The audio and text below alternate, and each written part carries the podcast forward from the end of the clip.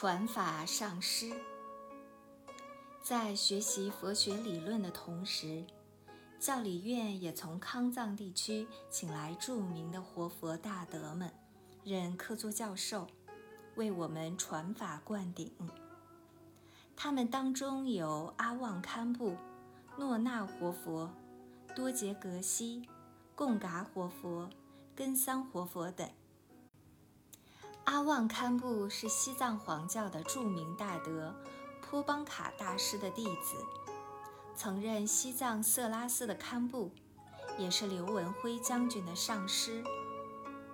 他向我们传授了上师瑜伽法，这是一部密宗弟子必学的基本大法。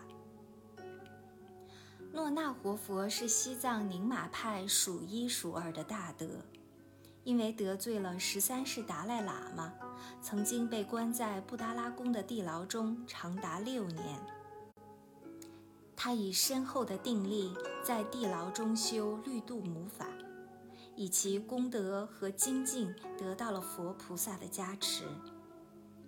达赖喇嘛的人几次想置他于死命，都未能得手，最终逃出了地牢。以后他来到了汉地弘扬佛法，弟子众多，备受尊敬，很多人拜他为上师。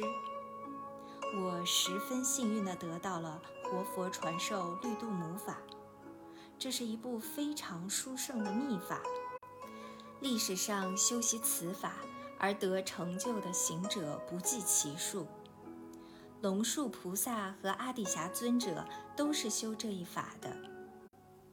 我自诺那活佛为我灌顶传授这一无比殊胜佛法之日起，每日修习，从未间断。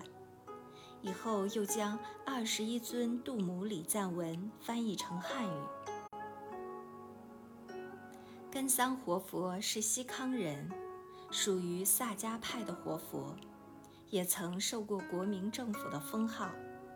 我们之间结下了很深厚的师生情谊。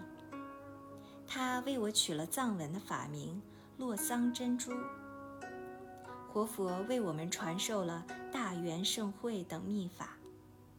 大圆盛会即是大圆满，这是宁玛派最高僧的大法，由莲花生大师传到西藏。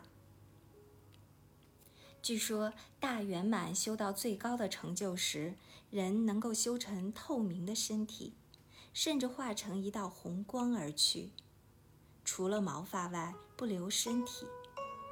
莲花生大师就是这样离开西藏的。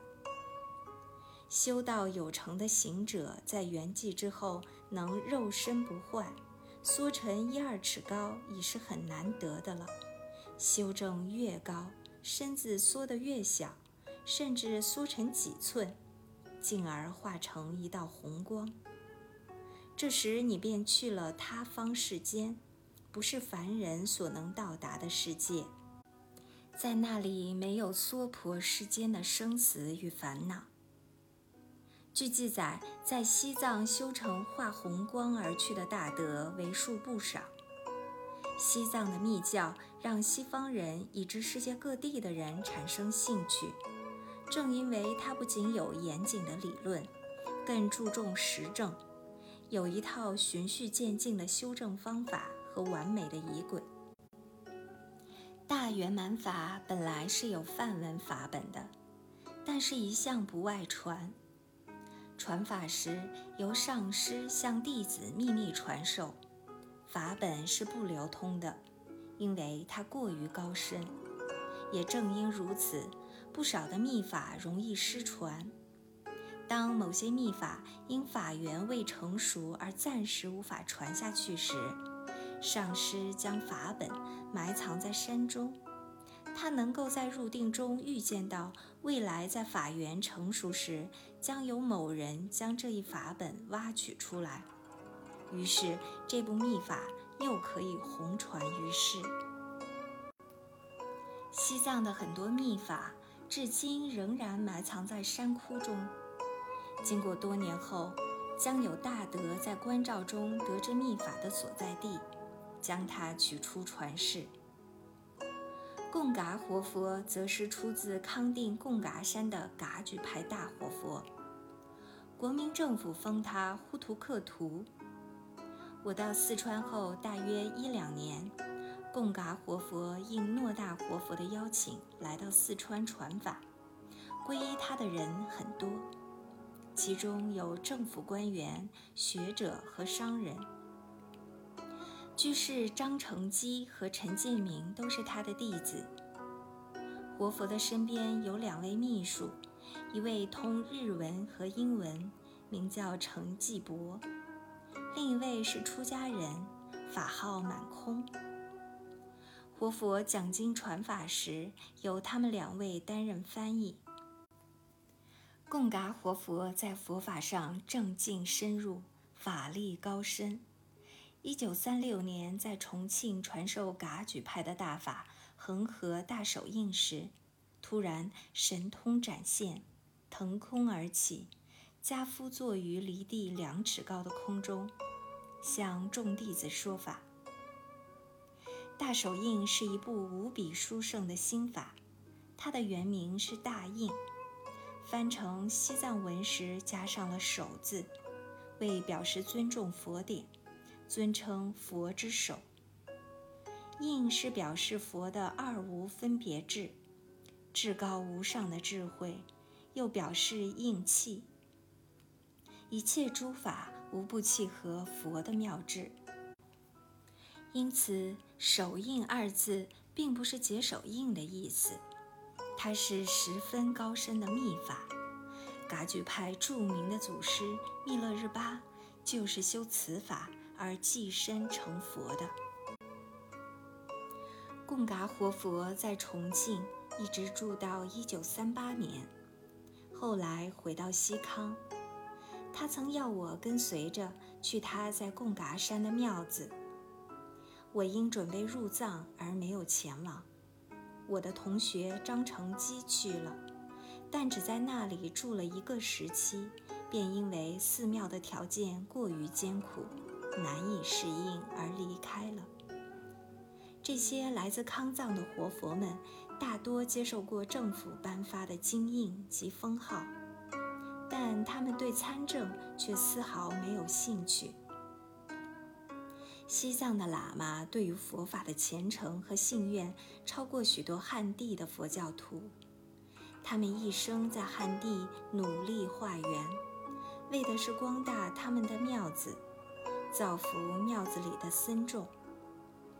根桑活佛在汉地收到不少供养，回到本庙给每位喇嘛做一套新的衣服，表示他在汉地辛苦的工作化缘是为贡献给庙子。多杰觉巴格西比贡嘎和根桑活佛更早来到汉地传法，他曾到过北京和其他很多地方，弘传密法，广结善缘。在四川，他有几位大弟子，对他供养甚多。其中一位名叫潘文华，此人曾是驻藏清军中的小队长，在十三世达赖喇嘛扫荡清军时，身上中了一刀。